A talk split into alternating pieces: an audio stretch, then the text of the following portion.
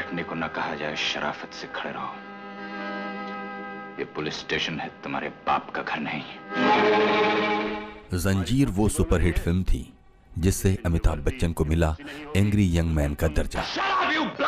नहीं साहब। फ़िल्म के निर्देशक थे प्रकाश मेहरा।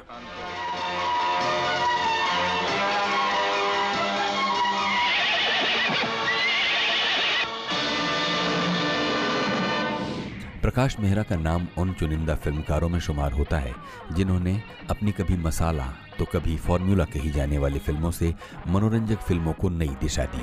हम दुआ भी दे तो लगे है गाली।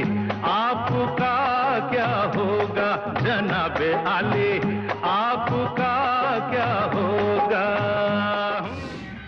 एक दौर ऐसा हुआ है जब अमिताभ बच्चन और प्रकाश मेहरा की जोड़ी फ़िल्म व्यवसाय की कुंजी थी।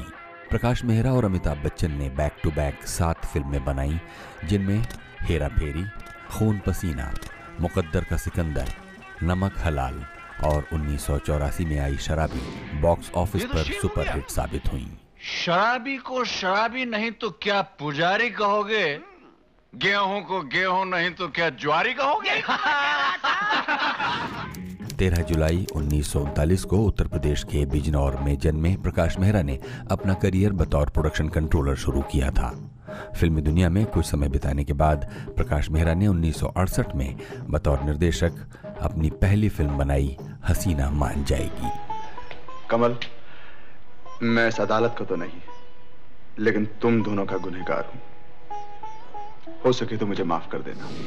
प्रकाश मेहरा ने निर्देशन के अलावा कुछ फ़िल्में प्रोड्यूस भी की। इमोशन, ड्रामा, एक्शन और सभी मसालेदार मनोरंजक रंगों से सजी फ़िल्मों की जब जब बात होगी। प्रकाश मेहरा का नाम बड़े सम्मान से लिया जाएगा।